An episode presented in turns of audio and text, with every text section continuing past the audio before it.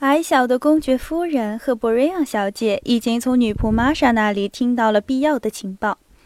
大臣的儿子是一个多么漂亮的红腮黑眉的男子，他的父亲是多么费力的提腿上楼梯，而他却像一只鹰，一步三级的跟在他后面跑着。得到了这些消息，矮小的公爵夫人和博瑞昂小姐便来到公爵小姐的房里，他们的生动谈话的声音。还在走廊那里，便听到了。他们已经到了，玛丽，你知道吗？矮小的公爵夫人说，摇摆着她的肚子，沉重地落坐在安乐椅子里。她没有穿她早晨时所常穿的那件外衣，却穿了一件最好的衣服。她的头发用心地修饰了，她的脸上带着兴奋的表情。但却没有遮盖住他憔悴的惨白的面容。他做了他在彼得堡交际场中常做的装饰，这更显出他变得很丑了。在布瑞昂小姐身上也有了不显目的绝妙的装饰，这在她美丽的鲜嫩的脸上增加了更多的吸力。哦，你就是你这个样子了吗，亲爱的公爵小姐？他说：“他们就要来报告，这些先生们已在客厅里了。我们就要下楼，你却一点儿也没有装扮。”矮小的公爵夫人从椅子上站起来，按铃唤女仆，并且急忙的、愉快的着手设计玛利亚公爵小姐的服装，并执行这个计划。玛利亚公爵小姐觉得自己的尊严被损伤了，因为求婚者的来临使她兴奋。而更使他觉得难受的，是他的两个女友都不认为是可以不这样的。要向他们说，他替自己和他们觉得难为情，这便是泄露了自己的兴奋。若是拒绝他们所提议的服装，便要引起不断的嘲笑和坚持。他的脸发红了，美丽的眼睛没有了光彩，他脸上布了红霞。并且带着他脸上常常有的那种丑陋的、忍受牺牲的表情。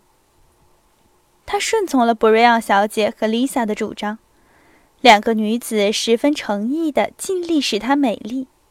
她是那么丑，以致他们都不会想到和她竞争，因此他们十分有诚意地着手替她打扮。他们带着女性所有的那种单纯的、固执的信念，以为服装。可以使得面孔美丽。不，我亲爱的，真的，这件衣裳不好看。丽萨远远地斜视着公爵小姐说：“叫人去把你的丽色天鹅绒的衣服拿来。”确实，你知道，也许一生的命运就要决定了。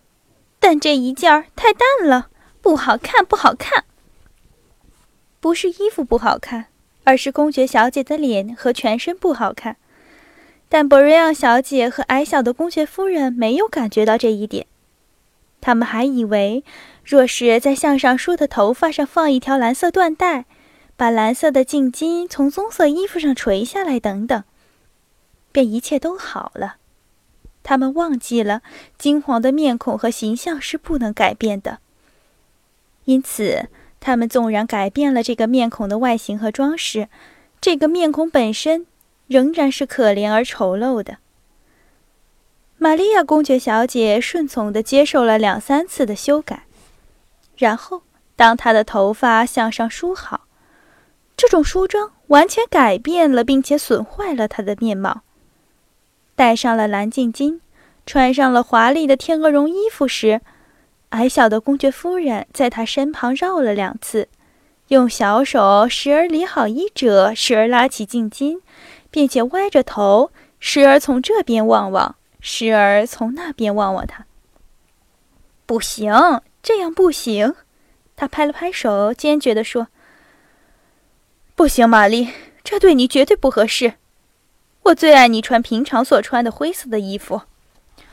不，请你替我这么办吧。”卡贾，他向女仆说：“把银灰色的衣裳拿来给公爵小姐。”博瑞昂小姐，你看看，我来怎样办？他预感着艺术家的喜悦，微笑着说：“但是当嘎加取来了所需要的衣服时，玛利亚公爵小姐依然不动地坐在镜子前面，望着自己的脸。在镜子中，她看见了，她的眼睛里有泪，她的嘴打颤，她快要哭泣了。啊，亲爱的公爵小姐，布瑞昂小姐说：“再稍微努点力。”矮小的公爵夫人拿了女仆手中的衣服，走到玛利亚公爵小姐面前。啊，现在我们要做的简单合适，她说。她，布瑞昂小姐，嘎加三个人的声音合成了一个愉快的喋喋不休的声音，好像鸟雀的啾啾声一样。嘎加还为着什么发出了笑声。不，不要管我了吧，公爵小姐说。她的声音说的那么严肃而痛苦，以致鸟雀的啾啾声立即停止了。他们看了看那双美丽的大眼睛，明亮的、恳求的望着他们，眼睛里充满着泪水和思想。于是他们明白了，坚持是无用的，甚至是残忍的。至少要改一改头发的样子，矮小的公爵夫人说：“我向你说过的。”他谴责的向着布瑞昂小姐说。玛丽的面孔一点也不适合这种发妆，一点也不，一点也不，请你改一改吧。不要管我了，不要管我了吧，我觉得反正都是一样。几乎不能约着眼泪的声音回答道。布瑞昂小姐和矮小的公爵夫人不得不承认，玛利亚公爵小姐这样的打扮是很丑的，还不如平常那样。但是已经太迟了。她带着他们所知道的那种表情，那种又有思想又有悲伤的表情望着他们。这种表情没有引起他们对于玛利亚公爵小姐的恐惧，但是他们知道，当她脸上显出这种表情时，他便沉默着，并且他的决心是不可动摇的。你是不是要改一下呢？Lisa 说。当玛丽亚公爵小姐没有回答时，丽萨走出了房。只剩下玛丽亚公爵小姐一个人了。她没有执行丽萨的愿望，并且不但没有改变发妆，而且也没有在镜子里看一看她自己。她无能为力地垂下她的眼和手，沉默地做着思索。她想象着一个丈夫，一个男子。一个强壮的、有权力的、不可思议的、有吸引力的人物。他突然把他带进一个全然不同的、他自己的幸福的世界。他想象着在他自己怀里的他自己的小孩儿，好像她昨天在妈妈的女儿那儿看见的小孩那样。丈夫站在旁边，亲切的望着她和小孩儿。但不。这是不可能的，我，我太丑了，他想。请去喝茶，公爵马上就要出来了。女仆的声音在门外说。他清醒过来了，并且对他所想的事感到惧怕了。他站起来，在下楼之前走进了祈祷室，于是注视着被灯光照亮的救主大圣像的黑面容。叠着手在圣像前站了几分钟。玛利亚公爵小姐的心中有一种苦恼的怀疑：她能够有爱情的欢乐，对于男子的尘世爱情的欢乐吗？在结婚的幻想中，玛利亚公爵小姐幻想到家庭幸福和小孩儿，但她主要的、最有力的、最秘密的幻想，乃是人世的爱情。她愈要极力隐瞒别人，甚至她自己，这情绪越强烈。我的上帝，她说：“我要怎样在我的心中压下这些魔鬼的念头呢？我要怎样永久的拒绝邪恶的幻想，才好安心的执行你的意志呢？”他刚刚说出这个问题，上帝已经在他自己的心中回答了他。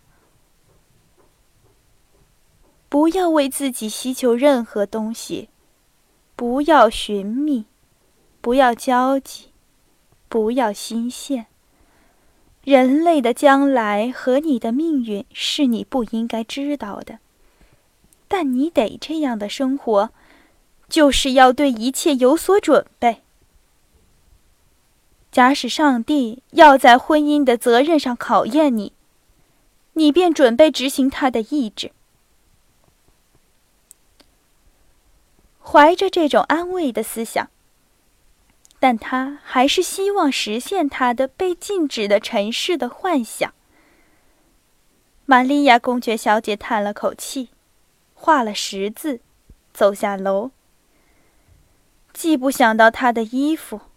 也不想到她的化妆，也不想到她要怎样的走进客厅，要说什么。这一切和上帝所注定的比较起来，能算得上是什么呢？